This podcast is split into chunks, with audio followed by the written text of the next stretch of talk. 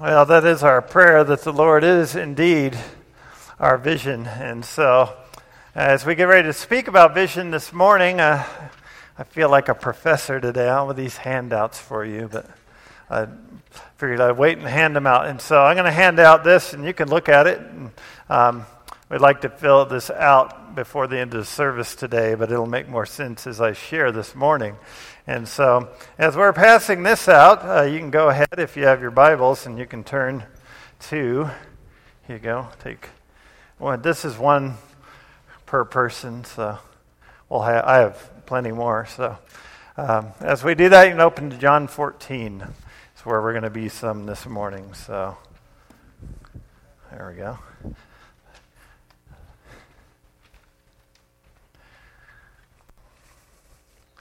And as we're handing that out, I uh, was thinking about this week about some of the best presents I've gotten.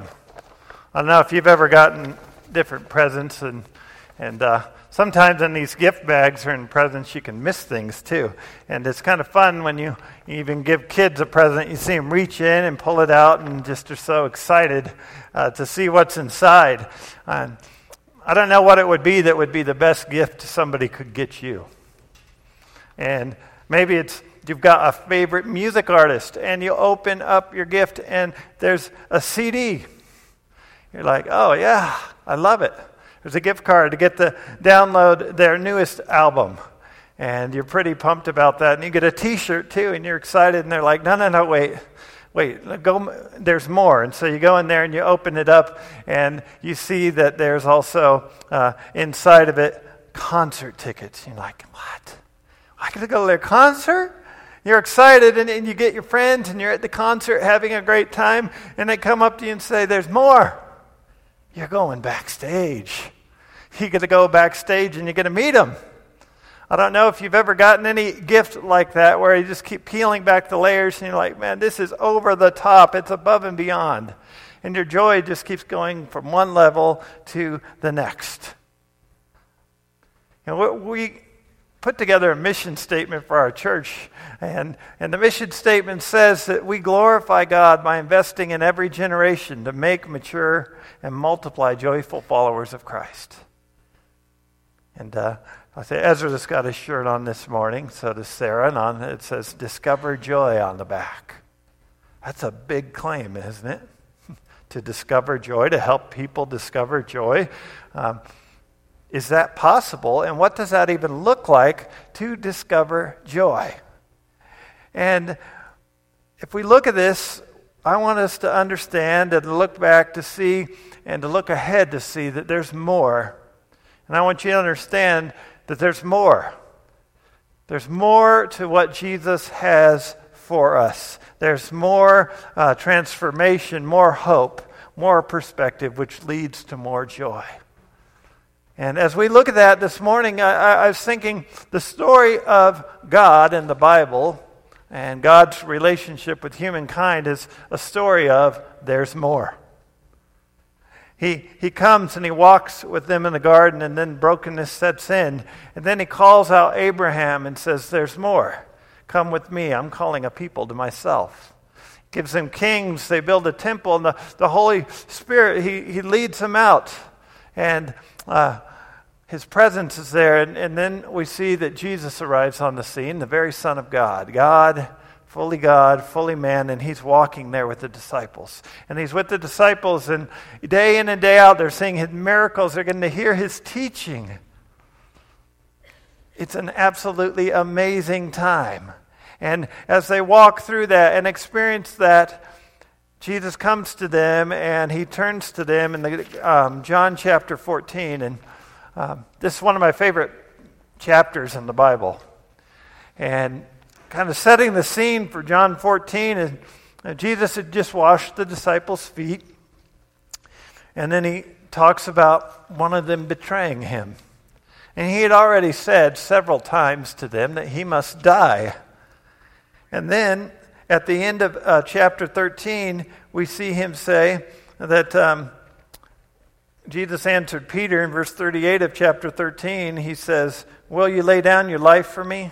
Truly, truly, I say to you, the rooster will not crow until you have denied me three times. And so, in the midst of all this conversation, the disciples are very troubled. They can sense that Jesus has something weighing on his heart, I believe. And, and so, in verse in chapter 14, he opens up with, Let not your hearts be troubled. Believe in God, believe also in me. He goes on to tell them that he's preparing for them a place in heaven. In his Father's house there are many rooms. It's such a comforting passage that he will go there to prepare a place for us. And doubting Thomas, as we call him, says, How do we get there? And Jesus says, You know the way to where I'm going. I am the way, the truth, and the life. No one comes to the Father. No one gets into heaven except through me. And so, as he walks through here, we begin to see him teaching and speaking. And then he says this, starting in verse 11 Believe me that I am in the Father, and the Father is in me, or else believe on account of the works themselves. Truly, I say to you, whoever believes in me will also do the works that I do, and greater works will he do, because I am going to the Father. Whatever you ask in my name, this I will do that the Father may be glorified. If you ask me anything in my name, I will do it. And so we have this promise here, this gift that Jesus begins to announce, and you open up the present, and he's telling them, You're going to do greater things. He says, You're going to do greater things. And that's pretty interesting because how could you get anything greater than being with Jesus Christ on a day in and day out basis? what could be greater than that? What is he referring to here? Uh, it's pretty hard to get greater than raising someone from the dead. Jesus has done that, uh, walking on water. He just spoke, and the entire storm ceased immediately. He turned water into wine. He healed lepers with that, from the incurable disease, uh, healed blind people. What does it mean whenever he's saying greater things? You're going to do greater works. Well, I think um, there's two aspects to this um, that we can see, and I think Acts, the beginning of the uh, first chapter of Acts, begins to help us understand this. Uh, if you remember the great verse where he says, Wait here, and then until the Holy Spirit comes, and he says, you will be empowered by the Holy Spirit to be my witnesses in Jerusalem and all Judea and Samaria and to the ends of the earth. So I believe one aspect of greater things is the scope. That more and more people, the entire world is going to be covered with this gospel message that Jesus came lived a perfect life, died on the cross, and rose again so that we might have eternal life. So that message is going to go to a greater amount of people and be spread throughout the world. And that's part of the greater things. And yet within there, there's another piece of the greater things. There's more. Because Jesus is gone and leaving, he's saying more is going to happen. But I'm not going to leave you alone for this. In verse 15, he says, If you love me, you will keep my commandments. And I will ask the Father, and he will give you another helper to be with you forever, even the Spirit of truth, whom the world cannot receive, because it neither sees him nor knows him. You know him, for he dwells with you and will be in you. And so we reach down and we understand there's another gift that God gives us. And Jesus is saying something greater is coming, and that greater then is the very work of the Holy Spirit. The Holy Spirit coming, and even in Acts it says it is the Holy Spirit who comes and dwells in us. You see, our God is one God, three persons God the Father, the Son, and the Holy Spirit. In the Old Testament, the Holy Spirit is active and at work. He leads the people by cloud out of Egypt. His holiness fills the most holy place, the tent of meeting, and, and the temple inside there, the Holy of Holies. And so holy is his presence that if you don't follow God's word, if a priest went out of line or, or didn't follow it, they would be consumed immediately and drop dead. So great and mighty is the Holy Spirit. We see Jesus is conceived by the Holy Spirit. At his baptism, he's raised up, and the Holy Spirit descends upon him, and he becomes our greatest example of living and walking by the Holy Spirit and through the power of the Spirit in his own ministry. The Gospel of Luke highlights that so well. You see, the gift of the Holy Spirit is first opened when we come to trust in Jesus Christ. It's the Holy Spirit that works to reveal to us that we need salvation. At that moment, the Holy Spirit comes in. We are adopted. We're baptized in the Holy Spirit. We are sealed. We are a part of God's family. Going from God leading his people to meeting with them to walking amongst them to now the very person of the Holy Spirit dwelling within us. That's something greater. You see, this gift, I believe, is a gift that we often leave on the sidelines and we miss out on. Uh, we leave it in the package, so to speak. Um, as I began to prepare for launching Incline Church, you know, you, you say, well, what's going to be unique? Why, why are we doing this? What problem are we trying to solve? Well, yeah, we know we need to make more disciples, and yet, if I look back through the scope of my life and ministry, there's been two questions, two things I've seen, two issues I've seen that God put on my heart. Uh, and whether it was in prison ministry, going overseas, uh, as a layperson, um, serving in a church, and then as a pastor. The, the first question I've asked is of believers, and, and I, I say, hey, w- when you came to know Jesus, can you point to a person or someone who came alongside you and helped you take those next steps and get your foundation and get grounded? Anybody show you, like, how do you actually read the Bible? what does it look like to pray? Uh, and did you have anybody you could ask these questions of what is the Trinity? How does that work? Uh, and, and about 50% or less would say, they had, and the others would say, No, no, I never had that. I, I went to a, they said, Go to a small group, or I, I got books and tried to figure it out on my own, or I just attended church. And so we had a gap there. I'm like, Man, we're not helping people get grounded in the Word and understand what it means to follow Christ. Because then my next question was, Have you ever been used by God or, or shared your faith with somebody and seen somebody come to know Jesus? Have you ever come alongside beside someone and helped them grow in their next steps of faith? And the even larger number continually says, No, I've never experienced that. One of the greatest joys we can have as believers is sharing our faith, and then as the Holy Spirit works, participating in seeing someone come to know Jesus.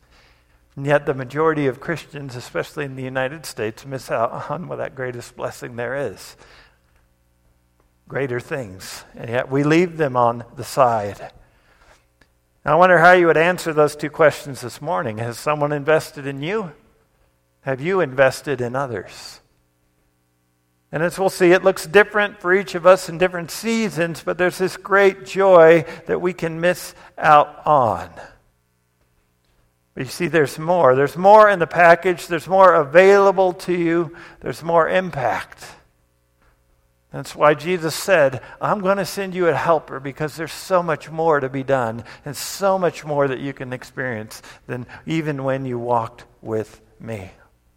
And so, even as we began to read here in verse 15, we read that the, the Holy Spirit, um, he begins to describe him and he says that uh, I will give you another helper. And then he says, even the Spirit of truth will come upon you. And uh, he will be your advocate. Uh, he will be your intercessor, or some things that we begin to understand about the work of the Holy Spirit. In verse 26, it says, The Helper, the Holy Spirit, whom the Father will send in my name, he will teach you all things and bring to your remembrance things that I have said. And so we begin to see the work of the Holy Spirit. Now, in seminary, I wrote many papers. You got to write about many different things. And one of the papers I wrote was on the role of the Holy Spirit in uh, the book of Luke and Acts. And as I began to write about it, I said that, I said that it, it helped us to understand Scripture and convicted us of our sins and it uh, opened up and revealed uh, truth to us and our gifts to us.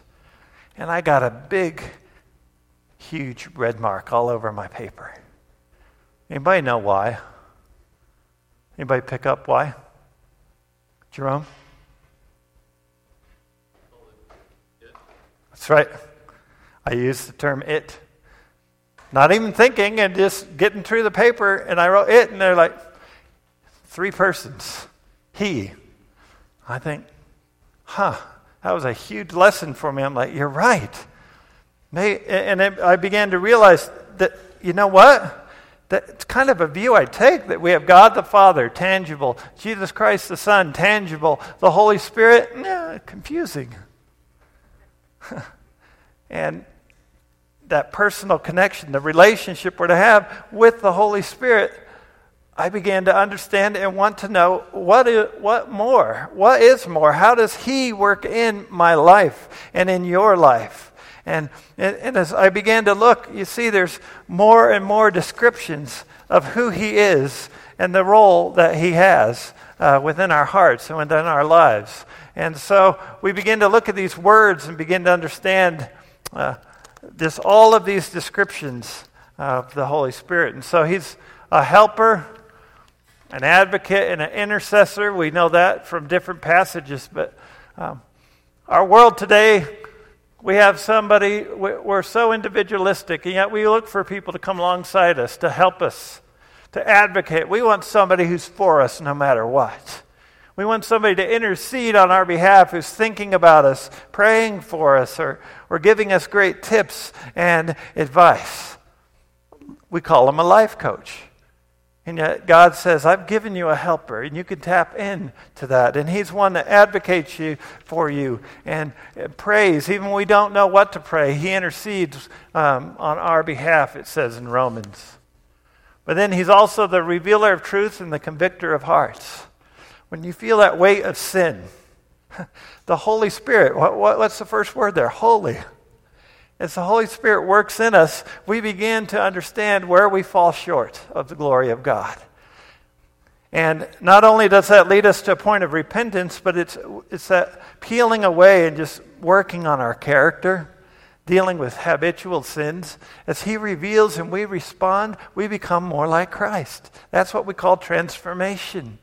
And yet, yet He is also the revealer of truth. It's the amazing that once you come to know Jesus Christ and you open up the Bible, have you ever felt that, how fresh it is and how God speaks through it? And as we understand the correct meaning, the application of it to our hearts and how it meets us right where we're at. I loved even back in seminary, you go before those guys and they say, okay, I want you to take this paragraph and write 10 things you see in it about the Lord. And you're like, okay, you work hard, and then they go, find 10 more. Find 10 more. It's amazing. You can just keep going to the scriptures and, and come to a passage you've seen a hundred different times, and God shows you a, a, fresh new way that it applies to your life. And a, a new understanding of maybe a word or the it's placed in the context. That's the work of the Holy Spirit in our lives. And that's what it says here in uh, chapter 15. Jesus returns and does some speaking on the Holy Spirit, and he says in verse 26 of chapter 15 When the Helper comes, who I will send you from the Father, the Spirit of truth, who proceeds from the Father, he will bear witness about me. And you also will bear witness because you have been with me from the beginning. And so if you're ever confused if the Holy Spirit's involved, one of the primary roles of the Holy Spirit is to point us to Jesus Christ. So it's not a person who gets the glory, not even the Holy Spirit. He doesn't want the glory. He wants to magnify Jesus Christ, the name that is above all names, that every knee should bow, every tongue confess that Jesus Christ is Lord. And so he begins to work in our lives and, and to convict our hearts. And in uh, chapter 16 of John, it says this, um, starting in verse 6 But because I have said these things to you, sorrow has filled your hearts. uh, talking about him leaving. Nevertheless, I tell you this truth. It is your to, it's to your advantage that I go away. If I don't go away, the Helper will not come to you. But if I go away, I will send him. There's more. He's saying, There's more. You've got to trust me. There's more than me being with you. We've got a plan. God's in control. In verse 8, when he comes, he will convict the world concerning sin and righteousness and judgment concerning sin, because they do not believe in me, concerning righteousness, because I go to the Father, and you will see me no longer, concerning judgment, because the ruler of this world is judged. He says, When the Spirit of truth comes, he will guide you into all truth, for he will not speak on his own authority, but whatever he hears, he will speak, and he will declare it with you the things to come. He will glorify me, for he will take what is mine and declare it to you. All that the Father has is mine, therefore I say that he will take what is mine and declare it to you. You see, as we walk and go throughout the scriptures, we begin to see that the Holy Spirit works. And as He works in us, not only does He reveal things, but in Romans 6, that passage we use with our baptisms, uh, He gives us the power to overcome sin. Uh, we can't overcome sin without the Holy Spirit. He's the one that begins to transform us and to shape us into more and more of who we are called to be. You see, the Bible is described as living and active, sharper than any double edged sword. And it's living and active because when we interact with the Holy Spirit, we obey and we follow what the Word of God says. It begins to penetrate into our lives deeply, piercing through and seeing to the very core of who we are and what we struggle with. You see, the world will tell us a lot of stuff about who we're supposed to be, what you're supposed to strive for, um, and, and really what your worth and your value is. And yet, it is the Holy Spirit's work as we get into God's Word that begins to show us what our true uh, identity is. Whenever we go through our uh, base camp training, we, we take you in and we say, here's what it can look like for you to be a disciple and you begin to look at your own life and, and gifts and look at what this looks like for your life. Because one of our visions is to uh, equip and unleash disciple makers. But if we're going to do that, we have to be intentional. And so, in looking at that, as we look at this, one of the things we have in there is this list of I am statements, straight out of the scriptures. And these I am statements declare who you are when you come to know Christ. I am loved and list all the verses that tell you you're loved by God. I am valuable. I am a key part of the body of Christ. I am worthy. I am adopted. we have about 25 of those listed so that you can understand your identity comes from God, not from the world. You want to know your true self? Open the Bible. Discover how God views you. It'll change your perspective not only on yourself, but on the world. And the value of human life, the value of other people, the value of people of all races and walks of life. And it'll help you not only to love God, but to love your neighbor. You see, in the midst of these passages in the Gospel of John, uh, uh, Jesus here uh, in chapter 15 talked about one important thing. He says, Listen, if you abide in me and I abide in you, as the branch uh, cannot bear fruit by itself unless it abides in the vine, neither can you. Unless you abide in me, I am the vine, you are the branches. Whoever abides in me and I in him, it is he that bears much fruit. Apart from me, you can do nothing. He goes on to say, if, I know how you love me. If you love me, you follow what my Father has said. His love for God the Father was shown in his obedience, even going to the cross out of obedience to the will of God the Father. And he says, if you follow and, and you take what the Holy Spirit reveals and convicts you of, and then you take these small steps of obedience, then he reveals more truth to you, and you begin to have that change. But it all starts with obedience. But there's more. Jesus is saying there is more. And there is a ton more because he says that you are going to bear much fruit. You're going to be a fruit bearer. And I think that has a couple different aspects to it. Uh, the fruit that multiplies, I believe one of them is that you will be a disciple maker. His design is for you to invest in other people, who then invest in other people, who then invest in other people. And that's why we're here today. Because someone took the Word of God seriously and shared it with you and helped you to grow. And so, as we walk through this and we begin to go through this adventure, we begin to see that God has more for you, that you can multiply and grow in your fruit that you produce. If you have your Bibles, you can turn over. And it's always fun to just read in the book of Galatians how this works out. And so you can turn over with me, and we'll, we'll be in um, the book of Galatians, chapter 5. And it's the first of those letters that ends in the IANS. So if you see Ephesians or Colossians, you've gone too far.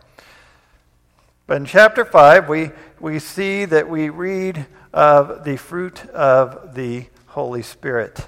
It begins in verse 16, and he says, I, I say, walk by the Spirit, and you will not gratify the desires of the flesh. The desires of the flesh are against the Spirit and the desires of the Spirit are against the flesh, for those are opposed to each other to keep you from doing the things you want to do.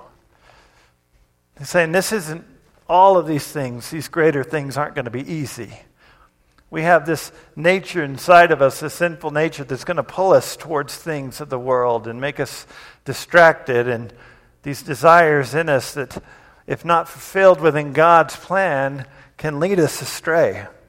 And as he says this, uh, he lists off many of those, and then uh, he says this in verse 22 But the fruit of the Spirit is love, joy, peace, patience, kindness, goodness, faithfulness, gentleness, self control. Against such things there is no law.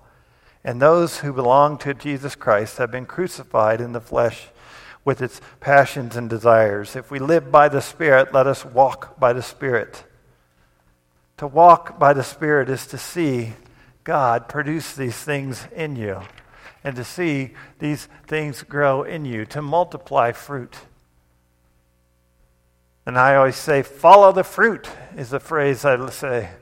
You want to know if someone's growing in Christ over time, you look and you see fruit. Do you follow the fruit? You want to know if somebody's teachings are of the Lord and you cannot quite sure, sit back and see what kind of fruit there is in their own personal lives and in the ministry. Over time, God reveals where there's fruit and where there is not fruit. But you see, these look at all these greater things that we have. All of these things are a gift from Jesus because he was going away. Do you believe there's more? There's more for you in your life and, and in your walk with the Lord. You see, there, there's another layer, uh, another layer that, that he begins to add in. And in this other layer here, down even in the, the gift that I think we often leave on the side, is this whole idea. And don't worry, the sermon will go on till noon today if we went into all of these. But 1 Corinthians 12, Romans 12 tells us that we're all part of the body of Christ. We become part of this family. And, and this amazing thing is that the Holy Spirit looks at you and how God uniquely shaped you, and He gifts you with gifts. They call them spiritual gifts. Uh, teaching, encouragement. Some of them are upfront gifts, some are behind the scenes. Some happen on a Sunday. Most of them happen all the time throughout the week. It's not just about signing up to serve in a ministry, it's about being with one another. But the amazing thing is, these gifts, unlike what the world tells you, it's not all about you. These gifts are specifically so that you can build up someone else in this body and in the body of Christ. You've been gifted so that you can help someone else tap into all of these greater things. Isn't that amazing? And as you grow, both in age and maturity, but also spiritually, you might discover new gifts that come in. Some people naturally come in and have this gift of serving with joy. and doing it. And, it's just so joyful for them. And, and we have people right now who have this gift to be in there with the little kiddos and loving on them and showing Christ to them because kids are precious in the sight of the Lord. People with gifts of music. You have people who have these gifts that naturally come out, and uh, you know, you just talk to them and you walk away and you just feel encouraged. Others have the gift of prayer and they're just burdened to pray for people, and they see a list and they, you would never know it.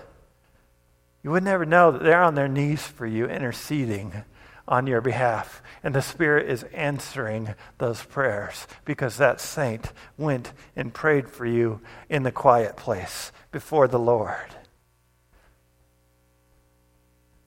And I look at this, and we're going to talk more about this in the coming months as we move towards more and more of what it looks like to be a body of Christ. And yet, uh, I look at these spiritual gifts, and it tells me as I read the scriptures that it's vital. It's vital that we use these gifts. So, this trend we have of, of people coming in uh, saying, you know, I, I watch church, um, I, I go to church at home or online. I say, that's great. That's a good supplement. But you need to be with the body of Christ because you know what? It's not easy to always interact and to work together, but really it's hard to use your gifts with a TV screen.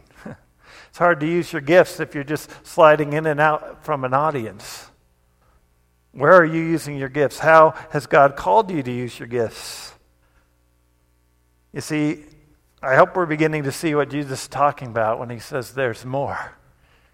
Uh, the kids and I watched a show about a chef, and it had some Marvel people on it the other night. And he was saying how uh, chefs have this unique culture of their own. And, and he says, when we take a guest to another chef's restaurant, they want to crush us.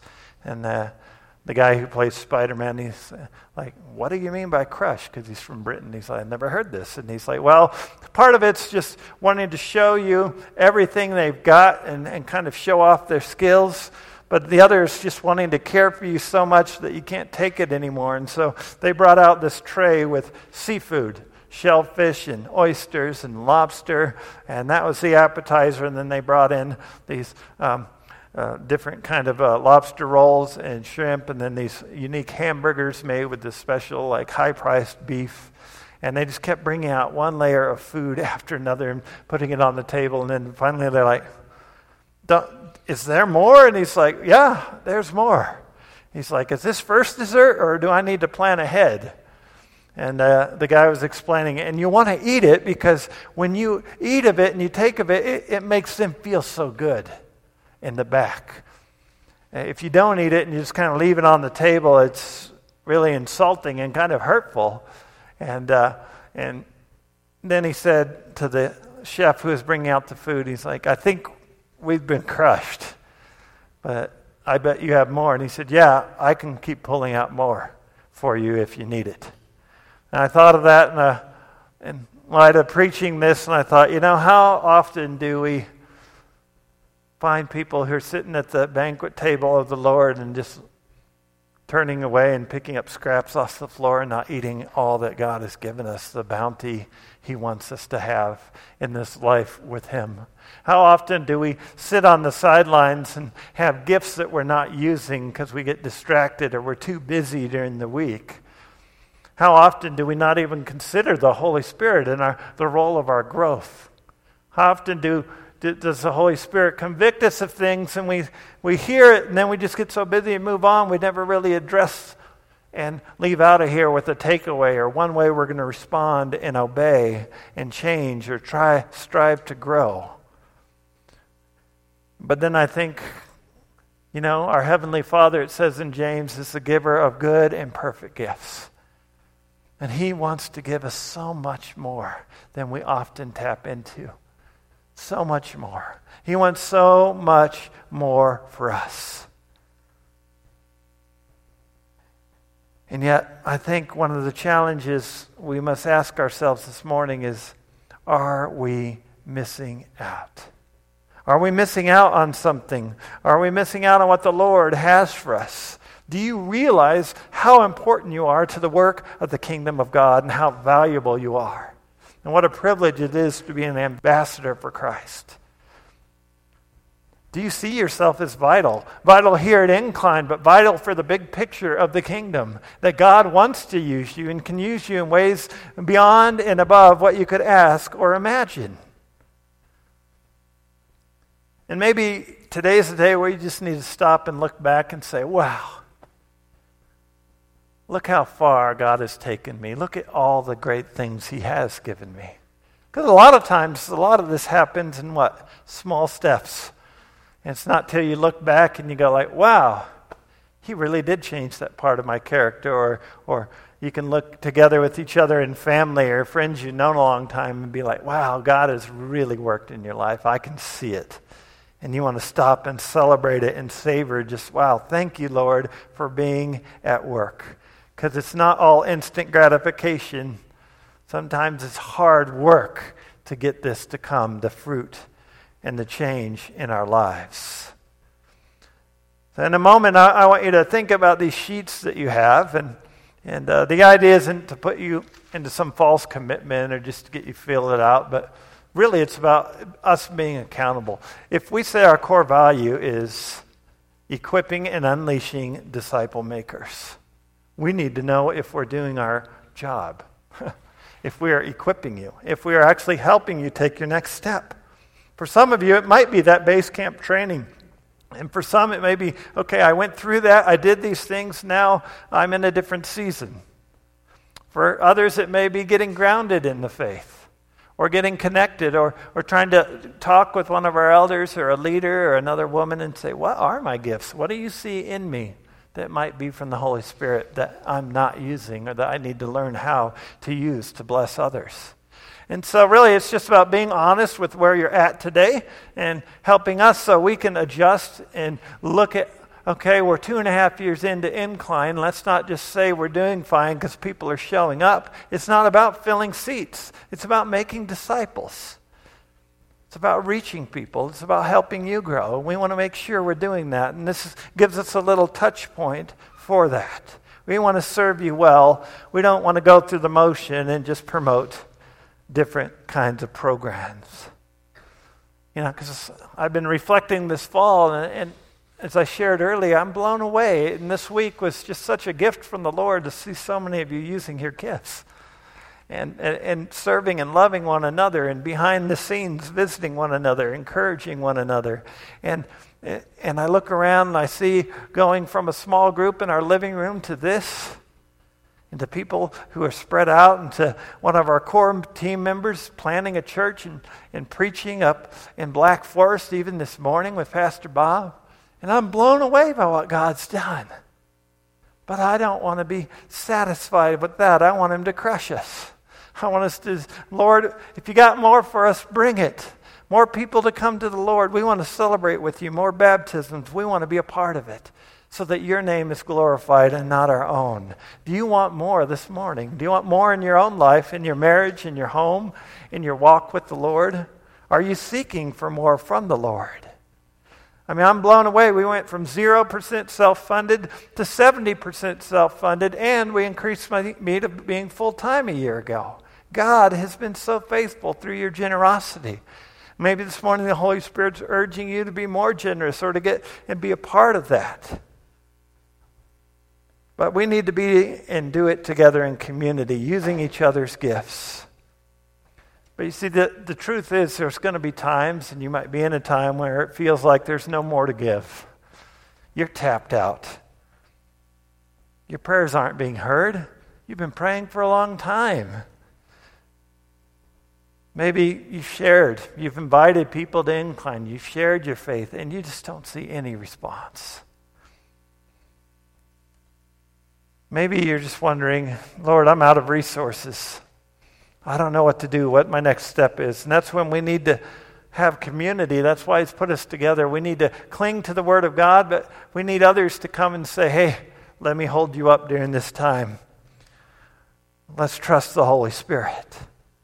At the beginning of this year, and now I think we have copies in the back, we put out bold prayers for 2019. That was our goal. And uh, the first one of our bold prayers, based on Ephesians, which says, Now to him who is able to do more, abundantly more than we can ask, think, or imagine, according to the power at work within us, to him be the glory and majesty throughout, in Jesus Christ throughout all generations, forever and ever. And based on that statement in Ephesians, we said, We desire to continue to love our community and host school through serving and outreach. We started to pray that prayer. Two months later, God brought a grant so that we could do a marriage conference and four more parties in the park to connect with people. God heard our prayers and He answered. And then you guys showed up and used your gifts and talked with people. We, we've been praying for seven to ten new families that will commit to Incline. And many of you are answer to that ongoing prayer. We have people who are visiting and coming in and out. And we just keep trusting the Lord for that. Not to fill seats, but so that we can have something that will sustain over time and have a lasting impact in this community beyond just this generation right here.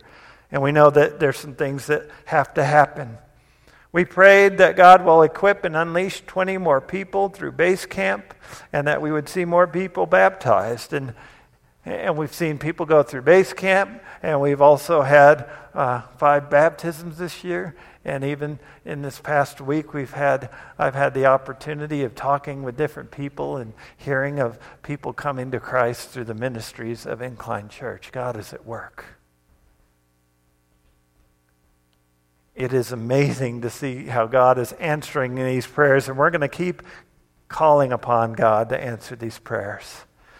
And Caleb, if you want to put up that verse, um, I want to drive us to where do we start as a church with this? Well, in the Old Testament, this is where they started, and this is where we see people of God come to. When we come to a point of being desperate for God and wanting more from God, it says this in Second Chronicles If my people who are called by my name humble themselves and pray and seek my face and turn from their wicked ways, then I will hear from heaven and I will forgive their sin and heal their land.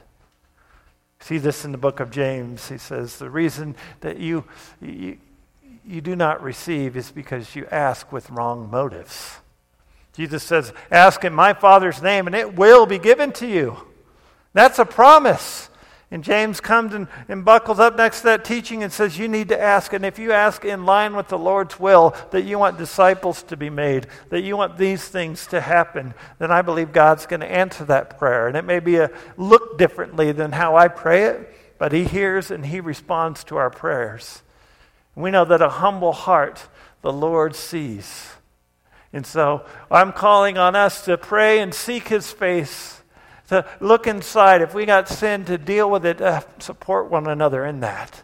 Because I believe if we commit and to prayer, that's one thing I looked at after two and a half years. We can't let our fervency in prayer slip. And so on your sheets there earlier, there's a, uh, I'm calling it the 714 prayer initiative this morning. And I even put up the next slide, Caleb. And so, um, right here, this is my phone. You can do this. Pull out your phone this morning. I give you full permission. But I'd love for you to set at 7:14 a.m. and p.m. You can either do it via a reminder or an alarm. And there some other phones may have some different ways or if you're more of a paper person, pull out your pen and get out post-it notes and wherever you're going to be at that time, maybe in your car or in your bathroom mirror, remind yourself to pray for incline. And uh, you, you might be somebody who does it, uh, okay, I'm going to, right, I want to start with Monday, Wednesday, Friday, or every Tuesday at 7.14 a.m. and 7.14 p.m. I want to be reminded, and you can set those up.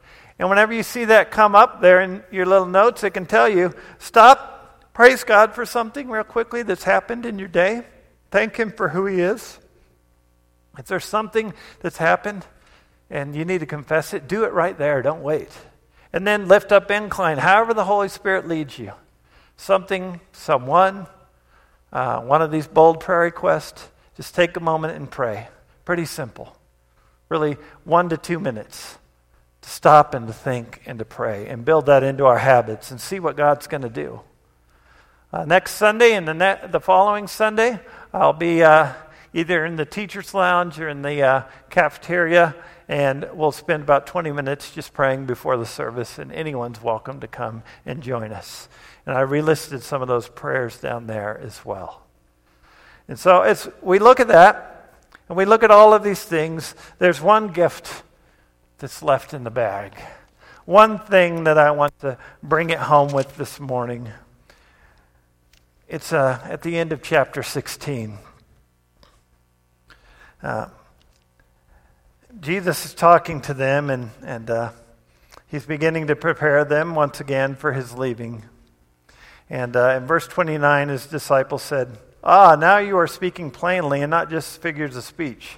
Now we know that all thi- now we know all things and do not need anyone to question you. This is why we believe that you came from God. And uh, Jesus said, uh, Behold, the hour is coming, indeed has come, when you will be scattered, each to his own home, and will leave me alone. Yet I am not alone, for the Father is with me. I have said these things that you, that in me you may have peace. In the world you will have tribulation, but take heart, I have overcome the world. He has overcome the world. And even backing up here in verse 16 of chapter 16, he says, For a little while, I will be with you for a little while, and then you will see me no longer. Some of the disciples said to one another, What is it that he says to us? A little while, and you will not see me again? A little while, and you will see me? Because I am going to the Father? And they were trying to figure out what this means. And then Jesus says in verse 20, Truly, truly, I say to you, you will weep and lament, but the world will rejoice. You will be sorrowful, but your sorrow will turn into joy. When a woman is giving birth, she has sorrow because her hour has come. But when she has delivered the baby, she no longer remembers the anguish for joy that a human being has been born into the world. You can ask Matt about this. Uh, their granddaughter was born this week to Josh and Alex, who attended here, and they're out in Minneapolis. So I hope she had doesn't remember the anguish. She's in the joy state. Um, baby came quick, I hear, so that's good. And uh, those of you who've been through that know it's just this joy of a new life being born, and that's the journey with Christ, isn't it? There's going to be time of anguish and sorrow where the world's rejoicing over things that break our heart. Jesus promises us peace and he promises us joy. Notice how joy is connected with sorrow. He says, So also you have sorrow now, but I will see you again. And your hearts will rejoice, and no one will take your joy from you. That's important. In that day you will ask nothing of me. Truly I say to you, whatever you ask of the Father in my name, he will give it. Until now you have asked nothing in my name. Ask and you will receive, that your joy may be full. And so, as we look at this, joy is where we started to discover joy. But Jesus comes to us and he wants our joy to be full. And ironically, whenever I uh, hit my printer, it was set for the bulletin, so I thought it just kept printing joy, joy, joy, joy over and over. I'm like, oh, the ink. so here, I'm just going to give these out today so you all can spread joy. So, yes, the illustrations that happen, you don't plan. So, as we look at this, you know what? Following Christ is like this empty frame.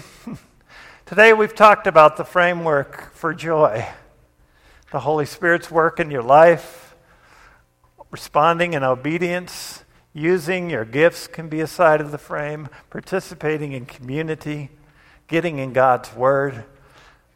And really, we believe that God will fill in what this looks like in your life to be a disciple maker at this season in time. We know that I would love to just be able to fill in the frame and tell you what's inside of here for incline. But I don't know what God has in store, and I become more and more comfortable with that. That there's joy in trusting that even the ugly stuff that's on there, the smudge, can be made beautiful by the Lord over time. And when that picture comes to full fruition, you can trust that God is going to give you joy in the midst of it. You can trust that He's in control. And so I'd encourage you, even this morning, to walk through, uh, to read, and to think through what God may have for you. And even if it's just, I'm working on it, pray for me. That's fine. Fill that out. and we'll pray for you. It's not about judging, it's about coming alongside one another. Uh, let's pray. Heavenly Father, we thank you so much that there is more. There is so much more in you than we could ask, think, or imagine. After all, you are God. You are holy and perfect Father, Son, and Holy Spirit. And Jesus was not underplaying anything. He said, Unless I go, then the helper won't come, and you want the helper. You want the very presence of God in you, not in the temple, not in a cloud, but in you, working to transform you from the inside out. Lord, forgive us that we'd leave that gift on the bench.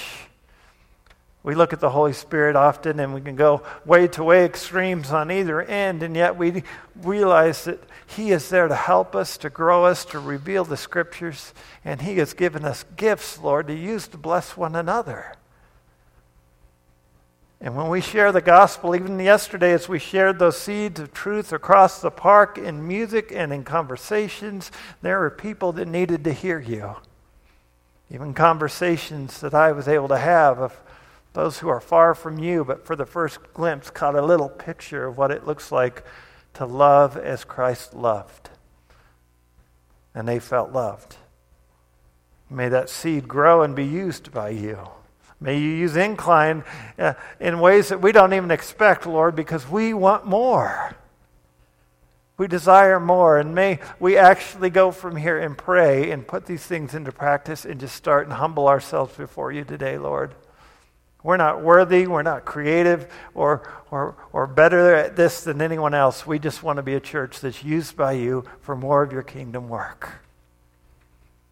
We want to be a people that see our homes grow into more of following you and see these kids grow into more of understanding who you are, deeper and rooted in you, to see our youth group bloom and blossom with more of who you are and more of what they are in you, to get their identity from your Holy Spirit, confirming in them. Even when the world laughs, may they have peace and confidence looking in the mirror saying, I'm a child of God. I don't need to believe that. And when it hurts, Lord, and when life is tough, we know that your Spirit, He intercedes for us with groanings that words don't even fill because He knows the inner needs better than what we can even pray this morning. In Jesus' name, amen. Feel free to fill those out. We're going to collect them after this song um, and then join in in singing as we walk through this final song. So stand if you're ready or keep filling out your sheets this morning.